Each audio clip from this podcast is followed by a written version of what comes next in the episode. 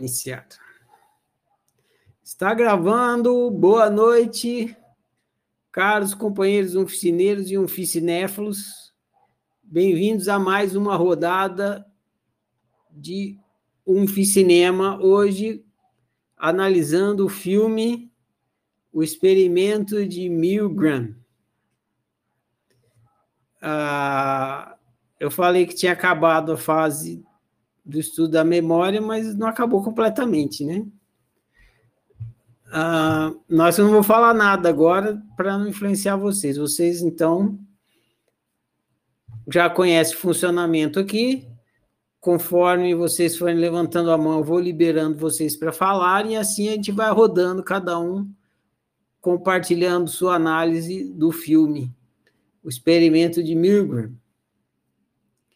Então, sem mais delongas, quem quiser começar compartilhando, já levanta a mão, depois vem o próximo, eu vou anotando aqui quem levantou a mão e a gente vai seguindo.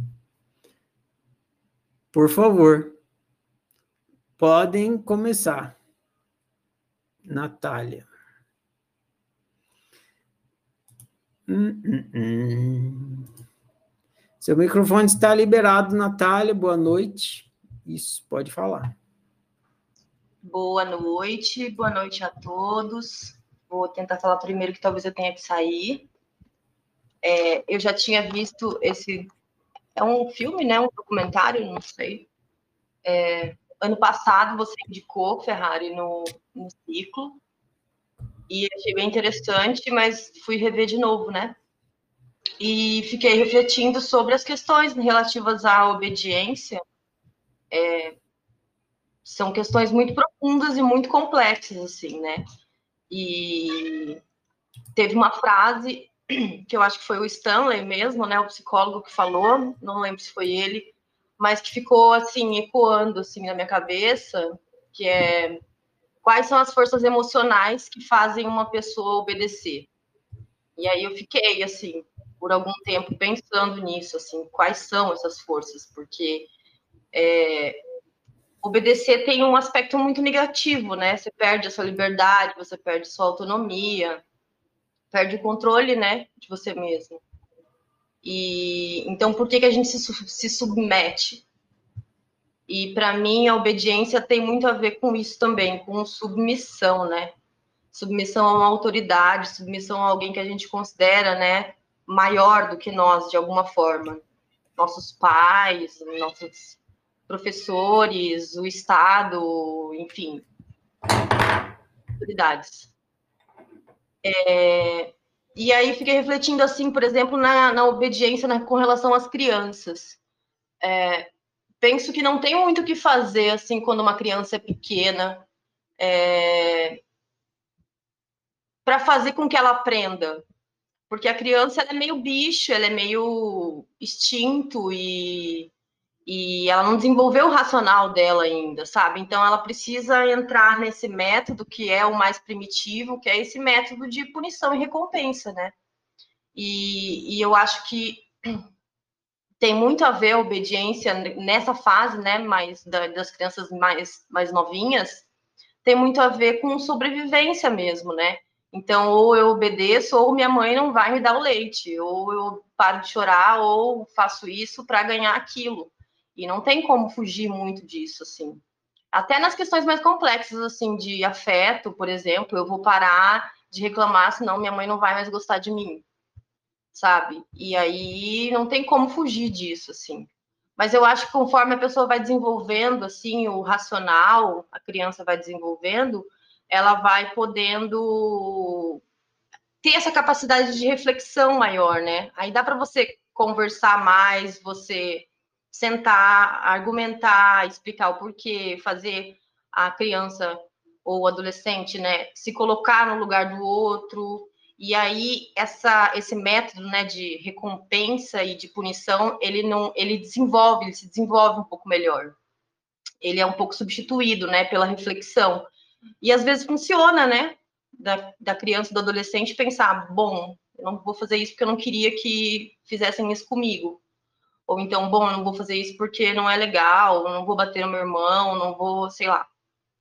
Então, é, dá para ir desenvolvendo, né, com o desenvolvimento da racionalidade, da mentalidade da criança, ela vai desenvolvendo também é, novas maneiras de, é, de obedecer, mas não de uma forma tão cega, né?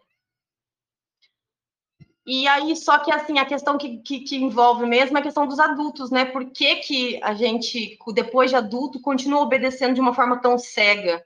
como o documentário mostrou, assim, sabe, sem raciocinar muito e por quais motivos que a gente continua. E eu acho que a obediência ela começa a ser introjetada mesmo. Ela, você acaba meio que é, você não sei se é uma preguiça de pensar ou é só porque você aprendeu que tem que ser assim mesmo. Você está dentro de uma estrutura social que sempre foi assim e você continua sendo continua fazendo dessa forma, ou então você tem medo de perder o seu emprego e aí, por conta da dependência econômica, você obedece seu chefe, por mais absurda que seja a ordem que ele te dá. Então, a obediência, ela passa a, a fazer parte da gente mesmo, e a gente esquece de refletir, ou tem preguiça de refletir. E também tem a necessidade de segurança, eu acho, assim, tanto a segurança material, assim, financeira, quanto a segurança psicológica, né, de poder dormir tranquilo, porque eu sei que tem a polícia, que se eu precisar, ela vai, né, é, me acudir de alguma forma. Então, eu preciso obedecer ao governo, ao Estado, porque ele cuida de mim também. Então, tem esse aspecto. É, e eu acho também que a obediência ela tem muito a ver com essa troca, né? Porque parece que é uma submissão total, mas a submissão ela também é, faz com que a gente a submissão ela implica em um acordo de vontade, sabe? Você não está se submetendo apenas por se submeter, porque você quer alguma coisa em troca, ou você quer o afeto, você quer pertencer àquele grupo, você quer a segurança, você quer o dinheiro, enfim, você quer alguma coisa. Então, a obediência é, ficou é, claro para mim que é, é porque a gente quer realizar algum desejo ou a gente tem medo de alguma coisa, então por isso que a gente obedece, assim. E com relação ao experimento em si, eu achei importante a, a questão da obediência ao acordo. Foi uma coisa que eu levantei na, na outra vez que eu assisti, porque parece que é só uma obediência ali, mas tem um dinheiro envolvido, tem alguma coisa envolvida. E logo no início da experiência, né, eles dão, eles do experimento, eles o, o pessoal lá oferece, né, dinheiro, fala, né, paga eles, isso não é de graça. Então, o que eu quero dizer, assim, é que meio que as pessoas, tem esse aspecto das pessoas, elas se submeterem àquilo porque elas estão recebendo alguma coisa em troca, estão recebendo um pagamento. Né? Então, a primeira observação. Também é, observei que a obediência é como se fosse um mal necessário, porque a gente percebe os, os aspectos negativos, a gente sabe que não é muito bom, né? Mas ao mesmo tempo não tem como a gente fugir muito disso, assim. Então, a gente não encontra outra forma de, de, de lidar com a situação de fazer as pessoas, fazer o indivíduo aprender. Mas lá no experimento também teve muito a questão de você evitar a responsabilidade, né? Você vê ali que eles não queriam, eles entendiam, ficou implícito que eles não poderiam é, tomar nenhuma decisão, mas na verdade eles poderiam, né? É que eles queriam mesmo evitar essa responsabilidade. E tem até um dos, do, das pessoas que participou do experimento que falou: a responsabilidade é minha ou é de vocês? Foi alguma coisa assim que ele falou para o monitor lá. E o monitor falou: não, a responsabilidade é toda minha. Então ele meio que se isentou ali naquela hora e aquilo fez com que ele se sentisse confortável para punir o outro, né? É, então, isso é muito importante também, assim. Achei é, que não ficou claro se o professor, né, aquele que estava fazendo o papel de professor, não ficou claro para ele se o aluno tinha o direito de parar a experiência ou não, quando ele quisesse. E eu acho que isso foi proposital no experimento, é, para justamente causar essa confusão e aí a pessoa, né, não saber se vai se obedecer ou não, se ela pode se submeter ou não, é, enfim, para que ela pudesse ter um pouco de autonomia para tomar uma escolha, eu achei. É, também tem a questão da hierarquia implícita, porque teve em um momento que um dos das pessoas que participou do experimento falou assim que a opinião do aluno lá, daquele que estava sofrendo choques, não importava muito, não valia muito, porque ele era uma cobaia, né? Ou seja, ele estava cumprindo ordens dos superiores mesmo, que eram monitores, psicólogos, tudo mais. E é complicado como essa hierarquia faz com que a gente cometa essas atrocidades às vezes, assim, né? É... Eu acho que no final o entendimento, que o, o resumo disso é de que o Stanley, né, o psicólogo, ele mostrou que as pessoas é porque ficou um, uma ideia de que parece que as pessoas. É... Peraí, deixa eu reformular isso. Ficou implícito que o experimento provou que as pessoas tinham escolha, mas que elas não fizeram por vontade própria mas provou justamente que foi feito por vontade própria. E já estou muito longo, então, só para finalizar, a, achei legal a parte do engenheiro, que o fato dele ter passado por aquela situação, né, já ter tomado choques, e mesmo que não causasse nenhum dano ao corpo, ele, ele percebeu, né, que tinha um dano psicológico ali. E isso fez com que ele não continuasse, assim. O, a história do engenheiro deu um pouquinho, assim, um calorzinho, assim, no coração. Mas, resumindo, é isso, assim, né? E, e é importante falar isso, que quando você está obedecendo, você ganha. Para mim, você ganha alguma coisa em troca. E é importante é, ressaltar isso, assim, esse acordo de vontades. Então, você está escolhendo. Mesmo quando alguém coloca uma arma na sua cabeça e fala que você tem que fazer isso, você tem que fazer aquilo, você pode escolher. Você pode escolher morrer ou não. Você está escolhendo. E as pessoas falam, não, mas eu não tinha escolha. A gente sempre tem escolha, né?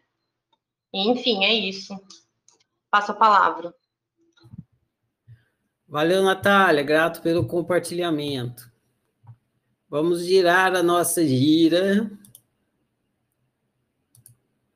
Ah, Jorge, eu anotei que você levantou a mão, mas você vai, primeiro vai a Valquíria, depois vai você. Cadê a Valquíria aqui?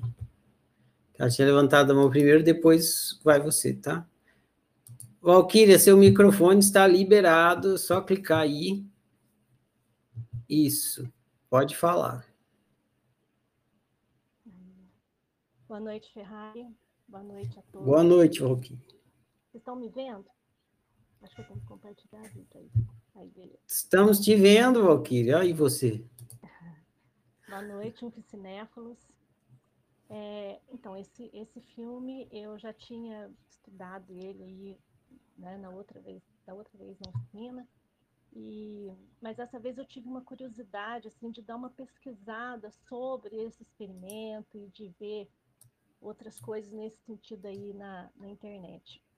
E tem bastante coisa, tem bastante experimento, inclusive eles replicaram esse experimento aí por várias vezes, vários lugares e tal, né? E aí teve um, um, desses vídeos que eu vi que o cara estava explicando que é, é esse tipo de comportamento vem lá da época das cavernas, é, que para a permanência da espécie humana, eles, eles seguiam esse tipo de comportamento porque eles não conheciam as coisas e tal. Então, é, tinha uma frutinha lá que, que ninguém sabia se a frutinha é, podia matar e tal. Aí tinha um louco que ia lá e comia aquela, aquela frutinha. Aí se ele morria, morria só ele. Se ele não morria, todo mundo seguia aquele aquele louco ali que foi o primeirão, né?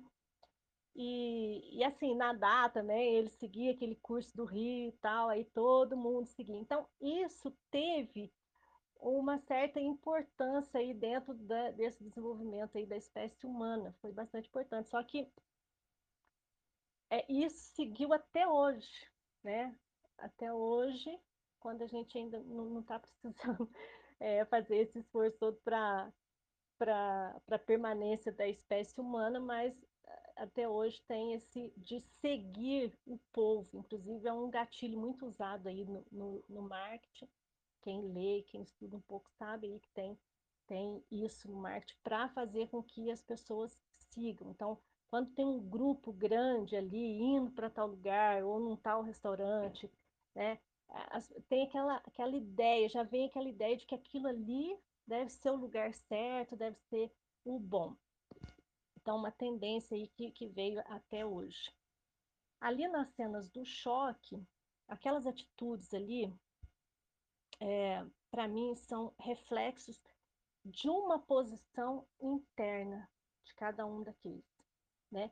Eles é, é, se posicionam como alguém que obedece, é, como alguém que é comandado. Porque se eu não tenho esse posicionamento dentro de mim, é muito mais difícil eu fazer esse tipo de comportamento fora, vamos dizer assim, né?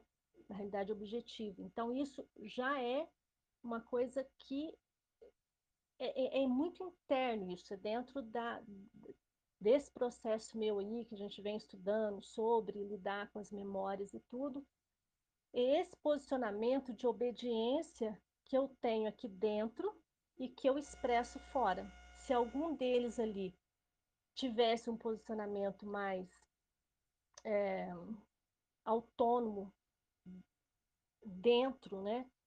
Muito provavelmente ele ia questionar o cara e ia falar, não, mas é, esse choque vai matar o outro, eu não vou fazer isso. Ele ia se posicionar. Então, isso já é um, um posicionamento interno que foi refletido ali no externo. E por que que existe esse posicionamento aí interno, né? Porque quando nós somos crianças, é, nós somos, nós temos as autoridades aí da nossa vida, né? Tem o pai, a mãe, a avó, o professor, o educador. Então, tem muita autoridade na nossa vida e a gente tem uma idade ali que a gente não tem a mínima condição de tomar posições. Então a gente fica ali à mercê de, de todos eles. E é nessa fase que a gente é, adquire as, as memórias que vão ser a base, né? A base da nossa experiência. E a gente vai crescendo, e a gente vai alimentando essas memórias e tudo. E a gente cresce, né? Com esse, com esse pacote aí de memórias e se a gente não questiona, se a gente não para para questionar essas memórias, elas meio que formam ali uma, que é a forma, né? A forma, é como se fosse um, um filtro. E através desse filtro, dessas memórias, é que eu vou dar o significado para as minhas experiências, que em si são neutras. Então, passa por esse, esse filtro das memórias, né? esse esse, esse molde, essa perspectiva que eu adquiri aí da infância, e, enfim, que fui adquirindo ao longo da minha experiência. Se eu não paro para questionar essas memórias que eu tenho, eu não. Eu, eu vou vivendo só no looping, porque essas memórias são o processo da minha realidade. E para eu questionar, eu preciso ter a autoridade, né? Eu preciso entender que eu sou a autoridade da minha realidade. Eu sou a autora. A, a etimologia da palavra autoridade vem de autor e depois tem fazer crescer. É preciso ter essa, essa consciência de ser autora, de ser autoridade. Aquele pessoal ali que, que deu choque nos outros, eles estavam seguindo uma autoridade, mas eles não deixaram de ser autoridade. Eles, como autoridades, autorizaram o outro comandar eles, assim como a gente faz.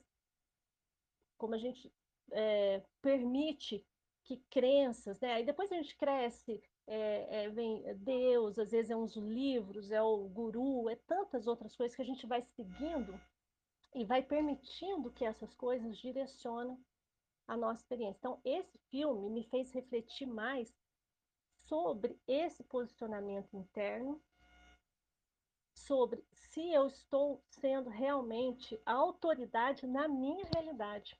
Porque quando eu sou autoridade aqui, eu olho para essas memórias, eu observo o que essas memórias produzem em mim de emoção, né? Aí passa também pelo, pelo Quatrix, né? Todo o ensinamento aí do Quatrix e eu aprendo a lidar com essas emoções, né? E se essa emoção está me dizendo que eu tô altruísta, que eu tô, né, que isso não condiz com a minha vontade, eu mudo essa, eu crio novas memórias. É uma coisa que eu falei da outra vez, e dessa vez também fiquei aqui pensando sobre isso, né? Essa coisa de criar novas memórias, de optar por novos pensamentos, novas é, crenças, né? Esse, é o, né, no meu entendimento, assim, esse é o meu livre-arbítrio, né? Essa capacidade, essa, esse posicionamento de autora e, e, e poder mudar esse, esse, essa perspectiva e assim transformar também a, a minha realidade. É, tem um, um, vídeo do Leandro Carnal que ele mais ou menos fala sobre. Eu, eu não me lembro muito bem as palavras, mas eu, eu acho que ele fala que é, o medo é, é, medo da liberdade, a obediência é o medo da liberdade, que a, a liberdade assusta.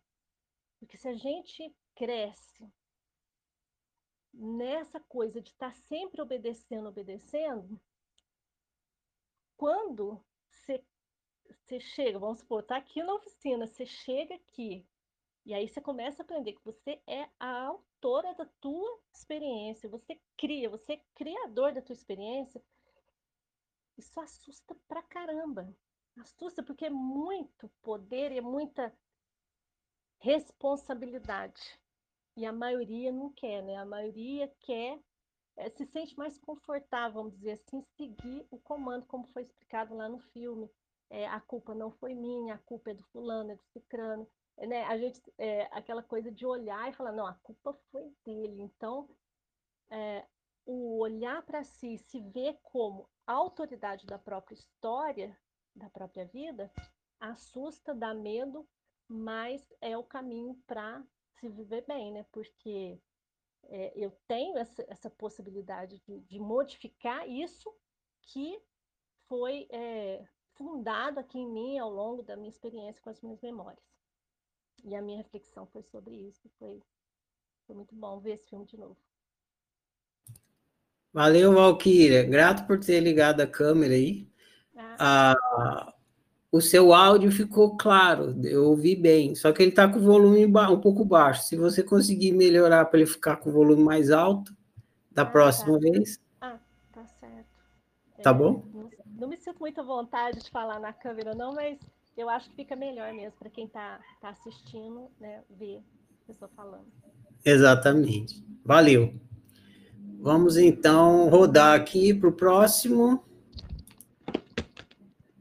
Jorge Anderson. Seu microfone está liberado, Jorge. Só falar. Boa noite, tá me ouvindo? Estamos te ouvindo. Beleza. Queremos te ver também. Não, quer não vou mostrar. aparecer, não, porque eu tô pintei a barba aí, eu tô com. Você... Tô com as barbas de molho. Então tá bom. Manda ver. Então vou ficar eu é... aqui enquanto fazendo seu react. Não vai demorar, não, porque o pessoal já falou, né? Praticamente a, a base, mas uma coisa que, que eu atentei e que é uma, é uma suposição minha, espero que eu esteja certo. Não sei se vocês repararam que aparece um elefante atrás dele, no início e no final. E eu achei que, que ia ter alguma referência, mas não teve, ficou no ar. E na hora que eu bati o olho no elefante, assistindo de novo, porque eu já tinha visto esse, esse filme, eu me lembrei daquela, daquela história que o elefante ele é treinado para ficar preso numa estaca ou num balde, né? E a técnica é, é desde quando ele é pequenininho, você colocar ele numa uma, uma âncora, né, bem forte. E aí ele vai tentando fugir, vai tentando fugir e não consegue. E por fim ele desiste. E aí, depois que ele cresce, né, basta colocar o elefante preso num balde, numa coisa que não tenha tanta força, e ele não vai fugir, porque desde criança ele aprendeu que não adianta, baseado naquele aprendizado. E aí tem essa questão da memória do elefante, né? Então eu acho que tem essa referência porque ela embasa todo o contexto ali, né? E se enquadra também na questão da memória né, que a gente está estudando. É, a Valkyrie falou do, desse condicionamento ancestral, que eu acho que faz muito sentido, né? Porque eu, eu prestei muita atenção na experiência da conformidade social do que do próprio choque, né? Porque a conformidade, ali como mostrou a questão do elevador, a questão dos tracinhos e tal, e, e tantas outras pegadinhas que a gente já viu na televisão, ela mostra essa, eu não digo nem, alguém falou assim, ah, necessidade, eu não vejo como necessidade, mas é uma tendência, né, baseada nesse condicionamento ancestral, daí a, a questão da memória e do elefante. Por algum motivo, a gente é impelido a seguir a, a, o grupo, né? É o chamado efeito manada. E isso não é bom nem ruim, é simplesmente uma coisa que, que é muito forte. E tanto que alguém fala no filme algo parecido como você tem o poder de escolher entrar no negócio, mas depois que você escolhe é muito difícil você não fazer. Né? Eu falei, pô, a nossa vida é isso, né? a gente entra nesse, nessa, nesse ego game, escolhe, né? E aí depois que você entra ali, você fala, pô, agora ferrou, né? Vou ter que seguir. Mas aí eu fiz uma comparação existencial, mas beleza. E aí eu li alguns artigos, né, que falavam, alguns livros que foram escritos baseados no experimento, e um que falava assim: por que pessoas boas cometem atrocidades? Eu falei: peraí, pessoas boas? Quer dizer, o cara já escreve o artigo pressupondo que aquelas pessoas que cometeram atrocidades eram boas. Eu falei: não, não é bem assim, né? Quem disse que elas eram boas? Elas simplesmente deixaram extravasar um lado que não estava tão claro para elas. E aí eu lembrei de uma série chamada Westworld, que o Ferrari deve conhecer, onde fala justamente sobre isso, né? Pessoas boas, ricas, né, de, de, de, com estudo, que chegam num parque temático onde tem ali os androides que são iguaizinhos aos humanos, e ele pode fazer o que quiser. Ninguém diz para eles o que, que eles têm que fazer. Então uns vão tratar bem os lá os robozinhos e os outros vão querer esculachar, vão querer matar, estuprar e fazer. O... Então assim, pessoas que eram respeitáveis e boas lá fora, quando deram a oportunidade dela fazer o que elas quiseram, ela falaram, bom, você está falando que eu posso, né? Beleza, então eu vou cair dentro. E aí foi o que a Valkyria falou, né? Essa coisa da responsabilidade também. O filme e o Stanley Milgram, né, ele focou muito numa questão pessoal dele em relação ao Holocausto. É, teve até esse, esse, famoso julgamento lá do Ekman, né, que ele fala, eu estava obedecendo ordens. E é triste saber que isso acontece o tempo todo, em todas as culturas, em todo mundo, não foi só no Holocausto, acontece agora. A gente viu um exemplo aí da, de um, uma famosa rede de hospitais, que foi questionado sobre o uso de métodos não convencionais de tratamento e os médicos falaram: ah, a gente estava cumprindo ordens, né? Veio de cima, foi dito para a gente dar isso e daquilo. As pessoas morreram, mas infelizmente. Então é uma coisa que está acontecendo sempre, né, na nossa sociedade. E por isso que eu atento para esse efeito manada, o efeito de conformidade social, que é, é assim, eu, eu ultimamente eu tenho falado muito sobre desromantizar a vida, né? E é muito desanimador saber que nós somos assim, né? É, ninguém é bonzinho e ninguém é mal totalmente. É, então, assim, não é essa coisa da eu contra eles, nós contra eles e tal. No fundo, no fundo, todo mundo quer ser aceito, todo mundo quer ser amado. A gente está careca de saber disso. Mas o efeito coletivo, ele é muito poderoso, é isso que me preocupa. A gente fala muito na, na oficina sobre uniformidade e universalidade, né? E eu acho que o movimento de ignorância para lucidez é perfeito nesse sentido, né? Você sai da uniformidade, onde está todo mundo pensando igual. A Valkyria falou da estratégia de marketing, né? Dos algoritmos. A gente vive em bolhas, todo mundo sabe disso. Então, você ter essa autonomia psíquica, né? Independente dos condicionamentos ancestrais, é uma liberdade assim que eu acho que é a grande vitória, né? Mesmo que a gente fale, ah, eu não sigo ninguém, não sei o quê. No fundo, no fundo, você não segue porque não se encaixa. Aí é outra história. Né? E aí age de forma rebelde para poder é, dizer que não está seguindo ninguém. Mas no fundo, no fundo, sim, está seguindo, é, fazendo o contrário, vamos dizer assim. Né? Uma coisa que eu achei interessante no filme também é que assim que eu revi, né, eu lembrei, peraí, mas será que é aquele pessoal daquela época ali que pensava assim? estava em 1960, né? Aquela coisa toda.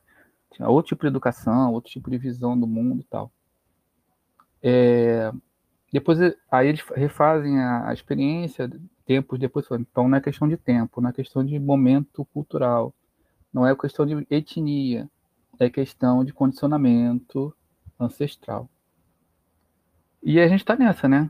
É, nessa, nessa descoberta do esse é o lado humano, né, do ser humano, aquela parte que nos é comum e é muito importante que a gente investigue muito é, profundamente isso para poder não, como é que eu posso dizer, não perpetuar, né? Acho que a gente está evoluindo, então isso que é o mais legal de tudo. A gente não precisa ser como os caras das, das cavernas, né? A gente pode pegar o que eles aprenderam de bom e levar adiante. O que não, não serve mais para nossa sociedade, a gente vai deixando de lado. Então, assim, se eu fosse nomear essa essa live de hoje, esse estudo, esse encontro, seria de boas intenções e o inferno está cheio, né? Porque todo mundo está cumprindo ordens, né? Todo mundo está... Eu fiz porque, ah, mas... Pessoa de bem, né? Então é isso. É um assunto muito complexo. Eu nem ia falar, mas porque assim, é, me incomoda bastante ter que lidar com esse lado humano que é bem tenebroso. Mas é, foi isso que eu percebi. Valeu, Jorge. Grato pelo compartilhamento. É, vou falar a ordem aqui que eu vou seguir, tá? Luana, depois Lucélia, depois a Mari, depois Tiago. Então, a próxima é a Luana, depois a Lucélia, depois a Mari, depois o Tiago. Cadê Luana? Pronto, Luana, seu microfone está liberado. Só clicar e falar, se quiser mostrar o seu rosto aí. Oi, boa noite a todo mundo. Boa eu noite. prefiro não mostrar meu rosto. então tá bom. É, eu vou ser breve e, e, e é porque eu estava lembrando, ontem quando eu reassisti, eu já tinha assistido esse filme antes, e ontem, quando eu, eu reassisti, a primeira coisa que se destacou para mim foram duas coisas que se destacaram para mim.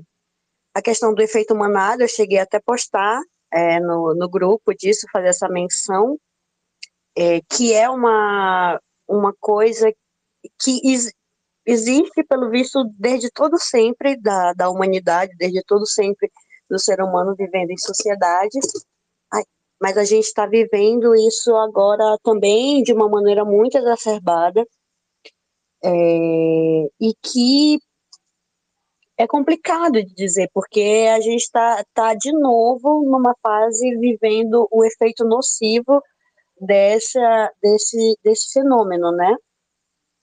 É, teve lá essa, essa oportunidade que, que foi o que motivou, como o, o Jorge bem lembrou, o estudo do, do Milgram, é a questão da, do holocausto, e a gente está, isso é um assunto tão atual, mas tão atual, que a gente acha que nem percebe, assim. A gente, eu, eu, costuma, eu costumava ficar pensando assim, ficar pensando como que as pessoas fizeram isso, como que fizeram aquilo.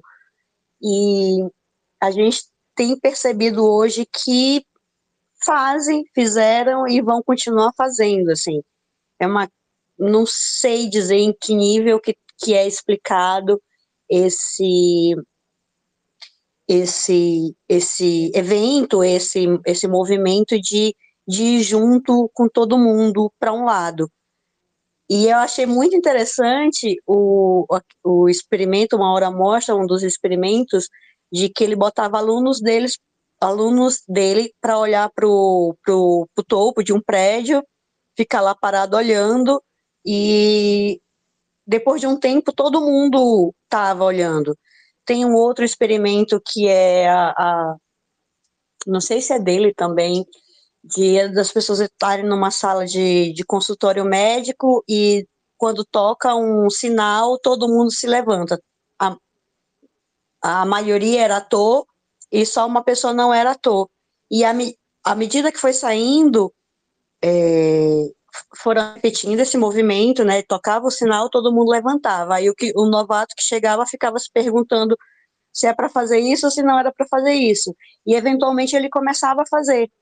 E aí entrava um novo novato e, e adquirindo aquele mesmo comportamento de algo que já estava instituído sem ninguém se questionar por que aquilo estava sendo feito. E é muito estranho isso, mas é um comportamento, acho que, da sociedade, da convivência em sociedade. E eu, ah, eu não sei, Milgram não teve resposta para isso e acho que nenhum de nós vai ter antes de morrer. A segunda coisa que me chamou a atenção foi que eles, eles colocaram lá o, o, os personagens que foram até o fim no experimento de dar o choque. E só teve um que eles destacaram, que a pessoa não foi até o fim, né? Um, um, um colaborador lá. E o que o colaborador disse foi: é, eu, eu trabalho com energia, eu trabalho com eletricidade, eu já tomei choque, eu já sei como é que funciona. Isso para mim destacou a questão da empatia.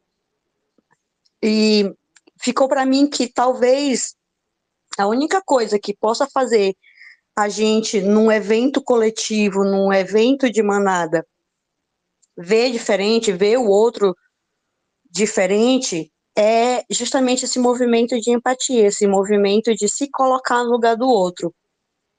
E é muito complexo isso se a gente for desenhar, porque assim, só teria empatia quem viveu a mesma experiência, ou você é capaz de ter empatia sem ter vivido aquela experiência. Mas essa foi uma característica para mim que se destacou, que pelo menos do que do filme. Eu até achei que eles fossem é, depois falar alguma coisa sobre, mas não falaram. Que o único personagem que se recusou a ir até o final foi o que demonstrou empatia com a situação do, do colega que estava recebendo choque. E eu acho que isso é uma questão para se refletir a questão da, da empatia em, em convivendo em sociedade. Era só isso. Valeu, Luana. Grato pelo compartilhamento. Vamos seguir aqui na gira da oficina, do Unficinema. Próximo é Lucélia. Cadê você, Lucélia? Luana, Tiago, aqui. Pronto, Lucélia, seu microfone está liberado, é só você clicar em mais isso. Abriu já? Sim, estamos te ouvindo. Tá bom. É, eu fiz a minha resenha escrita, é, porque eu estou curtindo esse negócio de escrever, porque amplia a minha reflexão. Porque eu escrevo, apago, escrevo, escrevo mais, vou, volto e vou construindo a minha ideia. Isso é muito bacana. E é, eu entro numa, numa auto-investigação quando eu faço isso. Aí eu tenho curtido muito essa oportunidade. Então, eu vou dizer o que eu pensei desse filme. Quando terminou o filme, eu fiquei com uma pergunta e eu dormi com ela. Por que obedecemos contra nossas convicções, traindo valores e verdades? Mas aí eu trouxe a pergunta para mim. Eu me perguntei, por que eu obedeço e traio minhas verdades e valores? Aí eu, eu, fiquei pensando, eu lembrei de quando eu tinha sete anos, eu estudava na escola da paróquia. Inclusive, eu já falei disso num Diário da Consciência. E tinha uma menina que era muito amiga minha, ela era minha amiga de correria, de risada e de irritar a professora. A gente era muito boa para irritar a professora, quando juntava as duas. Ah, e um dia a freira colocou minha amiga no castigo. E o castigo era ficar em pé de frente para o quadro e a sala inteira vendo e rindo baixinho. Imagina, né? Uma sala com 40 crianças, qualquer motivo de deboche é uma maravilha, é um prato cheio, né? Aí, assim, as risadinhas aumentavam, assim, exponencialmente quando a pessoa que estava no castigo era a Yara. Porque a Yara, ela era alta, gorda, suada, fedida e ruiva me dava uma raiva a freira fazer aquilo, e principalmente com a Yara. Aí um dia eu comecei a resmungar quando a Yara foi para o castigo. Eu comecei a falar da freira, que ela era nojenta, que eu não gostava dela, que ela não podia fazer aquilo.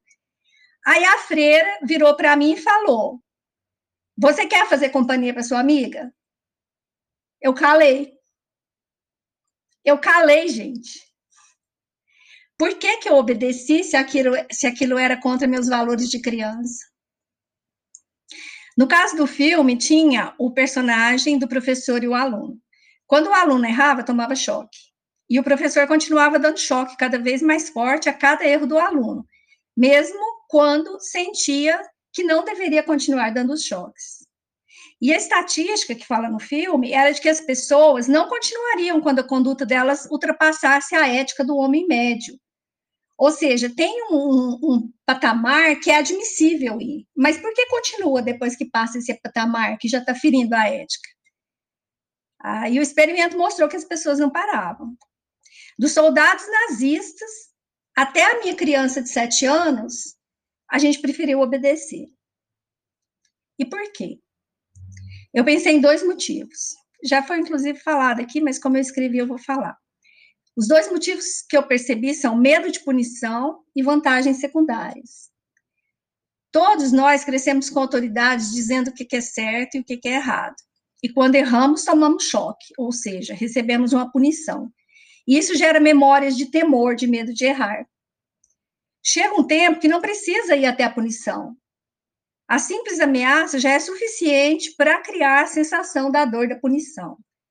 Então, a obediência, ela vem das memórias de punição que eu recebi e eu recebo quando eu erro. O segundo motivo são as vantagens secundárias. Eu obedeço contra o meu certo e valoroso para não ter um prejuízo. Por exemplo, ganhar o cheque do experimento, receber o salário do fim do mês, não ganhar uma multa, receber o elogio do chefe, para não ser rejeitado, para não para receber a medalha, para agradar, para receber um tapinha nas costas, para provar que eu vou até as últimas consequências e que eu sou muito foda, que eu sou uma pessoa de muita personalidade. Mas isso não é perceptível com facilidade, porque isso está guardado em forma de crenças sobrepostas que vão se acumulando ao longo da vida, e elas são antagônicas. Mesmo pessoas que se dizem muito firmes em suas convicções têm crenças antagônicas. Se o ser humano tem quatro unicidades querendo se satisfazer, elas vão brigar entre si. O condicionamento pelos choques que vou levando ao longo da vida, cada vez que eu errei, que eu erro, vai criando memórias, crenças que definem minhas escolhas e meu comportamento em cada situação. No filme, quando as pessoas paravam para dizer que aquilo não estava certo, o experimentador mandava continuar. O rosto delas mostrava um conflito. Que conflito era aquele? Um conflito de crenças internas. E a questão, ela não é qual crença que é certa, errada, melhor ou pior. Todas elas, qualquer crença que eu tenha, ela vai ser justificada por alguma memória efetiva, intelectual, sensorial ou física. Aí a minha questão mudou, ela deixou de ser aquela primeira questão que eu coloquei. Por que, que eu obedeço me extraindo as minhas convicções? Aí a minha pergunta ficou assim, ó, por que a minha obediência não é lúcida? Eu aí eu entrei nessa pergunta porque eu fiquei pensando, né? Por que, que a minha obediência não é lúcida? Por que, que a minha obediência ou a minha desobediência não é escolhida na luz, mas na escuridão da minha ignorância sobre o meu quatrix, ou seja, sobre as minhas quatro unicidades? Sobre a guerra de crenças que eu sou e que vivencio todos os dias, sem saber como, por quê e para que eu faço o que faço ou deixo de fazer o que faço. Se seguidores de ideologias, professores, pais e eu com sete anos tivéssemos lucidez da guerra interna de crenças que acontece dentro de cada um de nós, a nossa obediência ou a nossa desobediência, ela não seria ela não seria ignorante e não seria cega. Fim, concluído. É isso que eu, que eu, analisei. Né? Valeu, Lucélia. Grato pelo compartilhamento.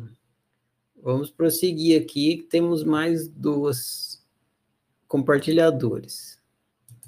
Próximo é a Mari, depois o Tiago. Mari, seu microfone está liberado, clica mais uma vez aí, pode falar. Se quiser aparecer com o seu rosto aí, é bem-vindo. Aí, ó, a moça aí. Pareci para contribuir. tá dando para ouvir? Tá dando para ouvir sim, manda ver. Ah, então tá. Eu fui fazendo umas anotações aqui, vou ler para vocês. Então, é, os experimentos do filme é, me fizeram lembrar uma coisa que eu aprendi na, nas aulas de sociologia no ensino médio, que tem um sociólogo francês que se chama Émile Durkheim, e ele criou o conceito do fato social, que basicamente seria que o, o modo de, o modo de agir de determinados grupos da sociedade em geral, né?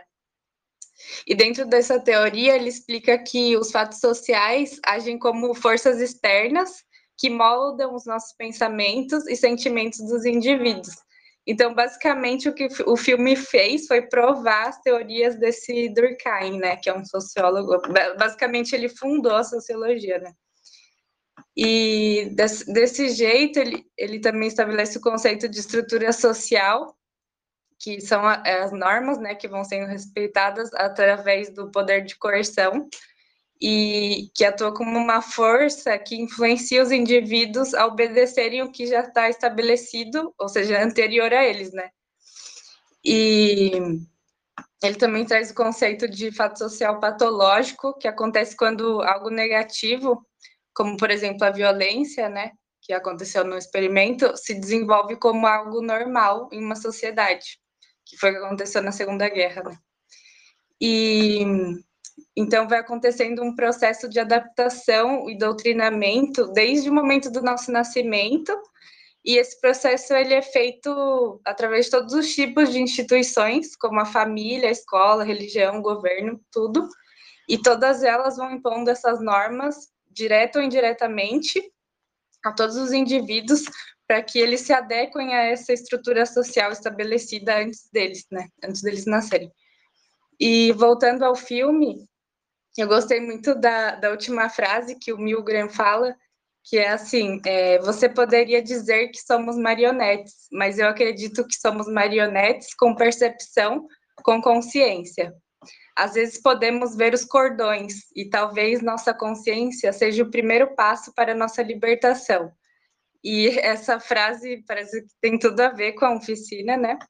Porque ajuda a gente a enxergar esses cordões que é, e, faz, e, vendo isso a gente vai ficando mais consciente cada vez mais, né? E, e falando da oficina, esse filme, né, logo no começo me fez lembrar do livro Jogo de Controle, né? Que, na, que tem uma parte que o Ferrari explica a estratégia do controle e ele fala sobre o convencimento e o arbítrio, que a, a Val também falou, que é, mesmo que a gente é influenciado nas nossas escolhas, ainda continua, continua sendo nós que escolhemos, né?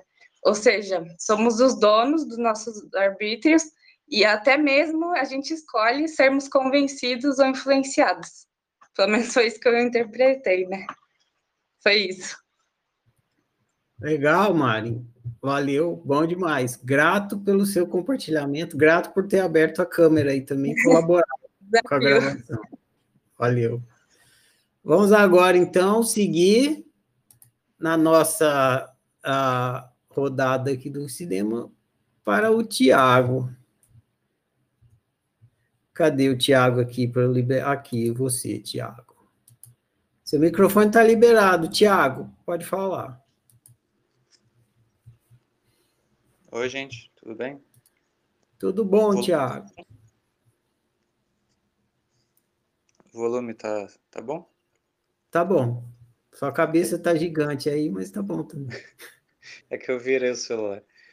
É, o que me marcou no, no filme no, nos momentos que estavam fazendo os experimentos, era que o cara que fazia o papel né, do cientista ou do experimentador lá, o que liderava tudo, no momento em que a pessoa ela queria sair do experimento, né, parar de fazer, de aplicar os choques, ele falava assim: você não pode fazer isso porque você é o professor, você tem que continuar até o fim. aquele outro ele é a cobaia, então ele tem que continuar até o fim. Isso me fez pensar sobre a ideia, né, o conceito de um papel. Eles estavam dentro de um papel, né? Estavam dentro de uma forma, né, de, um, de uma caixinha. Quando você decide assim, eu vou, eu vou ser tal coisa, eu vou ser um policial, eu vou ser um professor, você etc. Você tem uma ideia, né, baseado na sua memória, no que você aprendeu, o que você conhece, na sua experiência, de como você tem que ser, de né, quais são os limites do, da sua atuação, né? Então eu acho que entra muito nisso. É, por exemplo, o Eichmann lá, o nazista, ele se via como uma pessoa que acata ordens, ele via o trabalho dele como uma coisa bem delimitada. No caso dele em específico, eu, eu não conheço tanto, mas eu acho que não é a questão da punição, é a questão de como ele via, como ele se via, como ele via o papel dele. E provavelmente ele concordava, né, com, com o que ele fazia. Mas eu acho que ele não se via como alguém que deveria questionar isso. Então eu achei interessante a questão do papel. Por exemplo, quando você é um ator, você está representando e você não pode ser você, né? É, é como se você tivesse um limite. Você não pode ser qualquer coisa. E você não pode ser um senhor ninguém, né? Você tem que ser alguma coisa. E isso te limita. É isso que é estar tá dentro da caixinha. E no final, né, a Mari citou essa parte da consciência. A consciência, quando você percebe o seu limite, você já não está nele, né? Você já pode sair, já pode fazer outra coisa. Uh, o negócio do, do elefante lá que o Jorge citou, eu me veio outra coisa, não é baseado na minha memória. me veio a ideia do elefante na sala, essa expressão, né, que tem quando você está é, numa sala com alguém e tem um, um, assunto, alguma coisa ali te incomodando, só que não é explicitamente né, falada por ninguém, é, eu tive essa impressão de que tudo que o, o Milgram faz né, é porque tem alguma coisa incomodando ele, todos os experimentos dele têm a ver com alguma questão que fica atormentando, ele não fazia as coisas à toa, né, ele fazia porque ele queria uma resposta, ele queria resolver alguma coisa nele. E o filme mostra também vários exemplos de, desse incômodo dele de obediência e ele questiona as pessoas do experimento como se estivesse julgando, né? Ele quer entender por que que você fez isso. É, e a gente vê né, ele fazendo isso também de, de obedecer e não gostar de acatar. Ele não gosta de, de que ele quer a aprovação do professor dele, né, uma autoridade para ele. E, e a gente vê ele sendo também um controlador, né? Com a mulher dele. E fica essa questão. Ou sendo uma pessoa que também está torturando os outros no experimento dele. Então, isso é um. Ele está querendo se resolver, né? E ele está querendo descobrir para ele mesmo se ajudar. Eu acho que talvez o elefante tenha a ver com isso. É uma questão que está lá gritante, enorme dentro dele, só que não é explicitamente cuidada por ele. Eu interpretei dessa forma. Mas depois eu lembrei também da memória de elefante, mas não soube. Não sei se é isso também, mas vale como uma visão adicional daí. É, e eu acho que eu ia falar também do do, do eletricista lá, do engenheiro né, elétrico, mas já foi dito. E eu lembro que da outra vez que eu assisti esse filme, eu fiquei muito angustiado pensando, eu faria, o que, que eu faria? Provavelmente eu cairia na estatística. E eu acho que, na verdade, igual o exemplo que a Lucélia deu, eu acho que a maior parte das pessoas, né, cai por não fazer mesmo, por não fazer. Não é, no caso do experimento, era aplicando o choque, mas eu acho que, que acontece o tempo todo no dia a dia da gente não fazer as coisas, de deixar acontecer o que está acontecendo.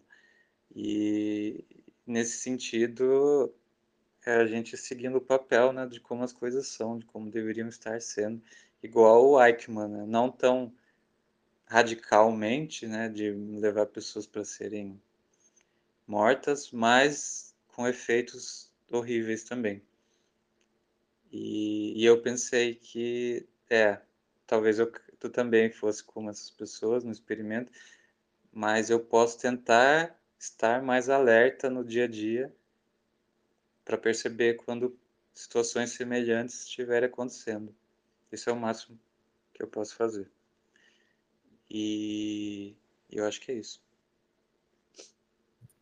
Valeu, Thiago. Grato pelo compartilhamento. A minha imagem congelou aqui, ó. Deixa eu ver se eu consigo fazer ela voltar.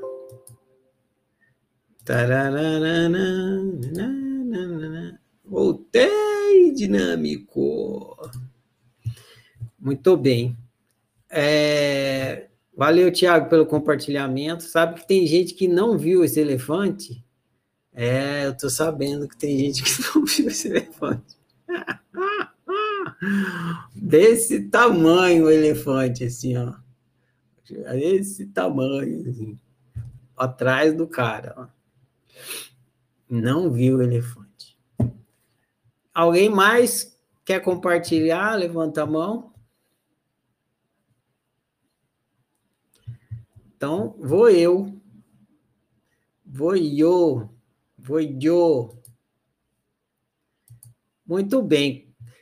É, é inevitável que vocês, ao fazer análise aí, vocês fossem para a questão da obediência. O filme é todo voltado para tratar da questão da obediência. Mas não foi bem esse o motivo pelo qual eu escolhi esse filme. A gente assistiu antes desse filme, a gente assistiu a semana passada o filme de Quem Sou, e antes a gente assistiu a Laranja Mecânica. Lá no Laranja Mecânica começou a falar, estava falando da memória também, mas começou a falar da programação mental o condicionamento. O Alex, lá, o personagem do filme da Laranja Mecânica, ele foi programado para mudar de comportamento e tudo mais. E ali o filme começou a mostrar como é que funciona a programação mental. No Diga Quem Sou não foi tanto para esse lado, embora sempre tenha, né? Mas nesse filme, novamente, volta a questão da programação. Então, eu escolhi esse filme porque ele mostra a questão da programação mental. E ele mostra a, a programação mental tratando a questão da obediência, mas eu não vou focar na questão da obediência, até porque todos vocês focaram nela. Eu vou ler minha resenha aqui, ela é focada na questão da programação mental. E aonde que a memória entra aí? É muito importante a gente observar isso, ficar consciente disso, da programação mental, como é que ela funciona, como é que ela funcionou, funciona e funcionará, né? Porque ela está sempre funcionando aí. É, como é que foi com a gente, como é que acontece em geral, porque, como o filme mostra, a gente vai começar a ver as cordinhas, e aí a gente pode lidar melhor com essas cordinhas aí. Então, é, eu vou ler agora a minha resenha, focada nessa questão da programação mental. A minha resenha se chama O que é educação? Olha que bacana. O que é educação? Resenha autocientífica do filme Experimentos de Milgram. Nascemos sem educação. Todo mundo nasce mal criado. Nascemos sem educação. Comemos com as mãos, cagamos nas calças, mijamos fora do vaso, andamos pelados, berramos e, principalmente, somos 100% egoístas. Ser criança é uma maravilha para quem está sendo. Porém, para os adultos, é um tormento. Toda vez que uma criança caga nas calças, está obrigando um adulto a limpá-la. Toda vez que uma criança berra durante a noite, está impedindo um adulto de dormir. Para um adulto, a falta de educação e o egoísmo de uma criança é um transtorno. Algo precisa ser feito. Não pode continuar, algo precisa ser feito. Só que uma criança não é como um robô que você aperta os botões e programa o comportamento. Ou é? O pior para a criança é que sim. O comportamento de um ser humano é tão programável como o comportamento de um robô, principalmente na infância. A diferença é que os botões de programação do comportamento humano são emocionais. E o processo de programação não se chama programação, se chama educação. Olha que bonito! Educação. Você não você não é programado, você é educado, entendeu? Ou então, ensino. Quando você é criança e mija no sofá da sala, por exemplo, o adulto considera isso errado. E precisa lhe ensinar que isso é errado. Como ele faz isso? Né? O adulto. Como o adulto lhe ensina que isso é errado? O adulto faz você experimentar. Faz você experimentar. O adulto faz você experimentar dor. Dor. D-O-R. Dor. Como consequência do seu comportamento. Tem várias maneiras do adulto fazer você sentir dor. O adulto pode te dar um tapa, pá. uma chinelada, pá. um beliscão, pode bater com o cinto, tchá, tchá, etc. Porém, violência física não é a única maneira de infligir dor. Um adulto pode usar estratégias psicológicas como humilhação, desprezo, exclusão, chantagem emocional, entre outras. Quando você mija no sofá da sala e sua mãe lhe fala, por exemplo, que menina feia, vou colocar essa menina no chiqueiro chiqueiro porque ela não é uma menina, ela é um porquinho. Sua mãe está apertando o botão da dor emocional para programar seu comportamento. Só que você não aprende. Você mija novamente no sofá da sala. O que sua mãe faz? Ela aumenta a, a voltagem do botão de dor. Tem a máquina lá do Mega que vai aumentando a voltagem. Então, ela aumenta a voltagem. Vocês perceberam que a voltagem vai aumentando? Ninguém comentou isso, né? Ela aumenta a voltagem do botão de dor, repetindo a humilhação e acrescentando uma enorme careta de reprovação.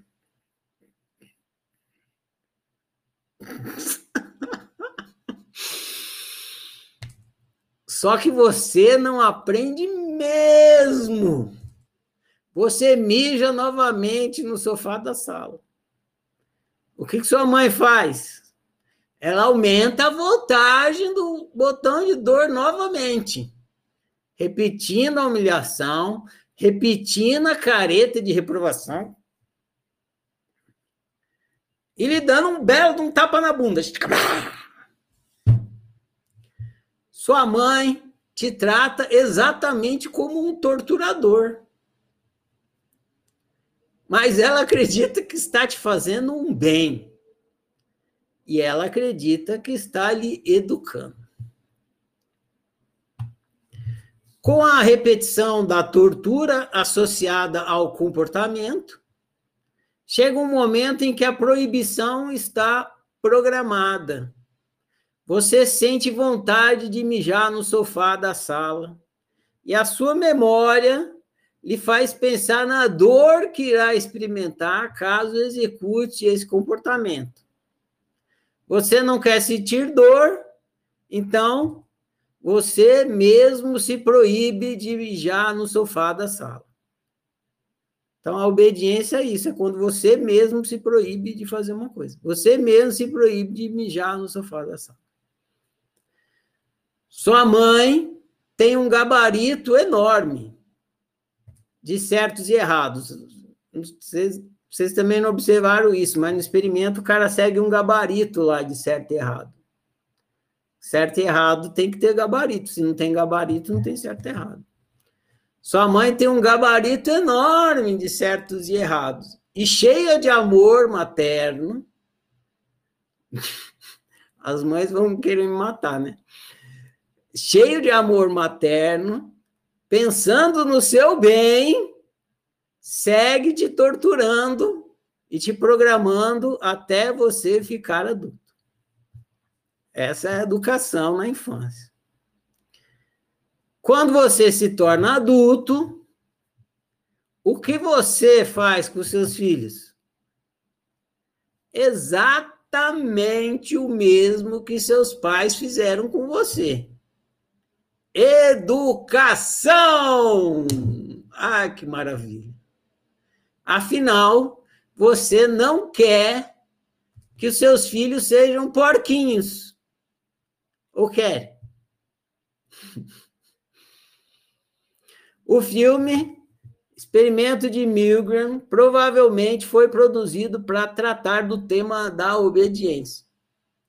E o filme trata muito bem desse tema, porém, mostra também como os seres humanos ensinam e aprendem o que é certo e errado. Por fim, interessante observar que esse filme é o relato cinematográfico de um experimento real. E o experimento real foi considerado abominável, monstruoso, cruel, etc. Porém, a nossa rotineira educação continua normal, louvável e até virtuosa. Então tá. Fim da minha resenha. É isso aí, gente. Fica a reflexão. Quem não assistiu com esse enfoque aí, eu sugiro assistir mais uma vez e olhar para isso e olhar para si, né? E ver você metido nesse processo aí de educar e ser educado, né? E se você achar que você pode fazer melhor do que isso, por que não? Muito bem. É, agradeço a participação de todos. Vou encerrar a gravação aqui. Agradeço a todos que colaboraram, agradeço quem ligou a câmera, incentivo vocês que não ligaram e pensando em ligar. É, bom demais.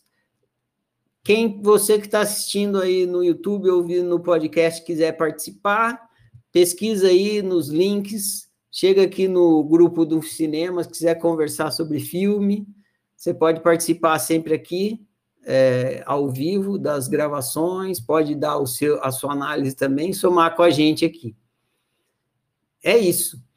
Lá no grupo do cinema, eu vou colocar uma pergunta lá para a gente espichar a conversa, e vocês sempre podem espichando a conversa lá à vontade, sempre dentro do tema do cinema.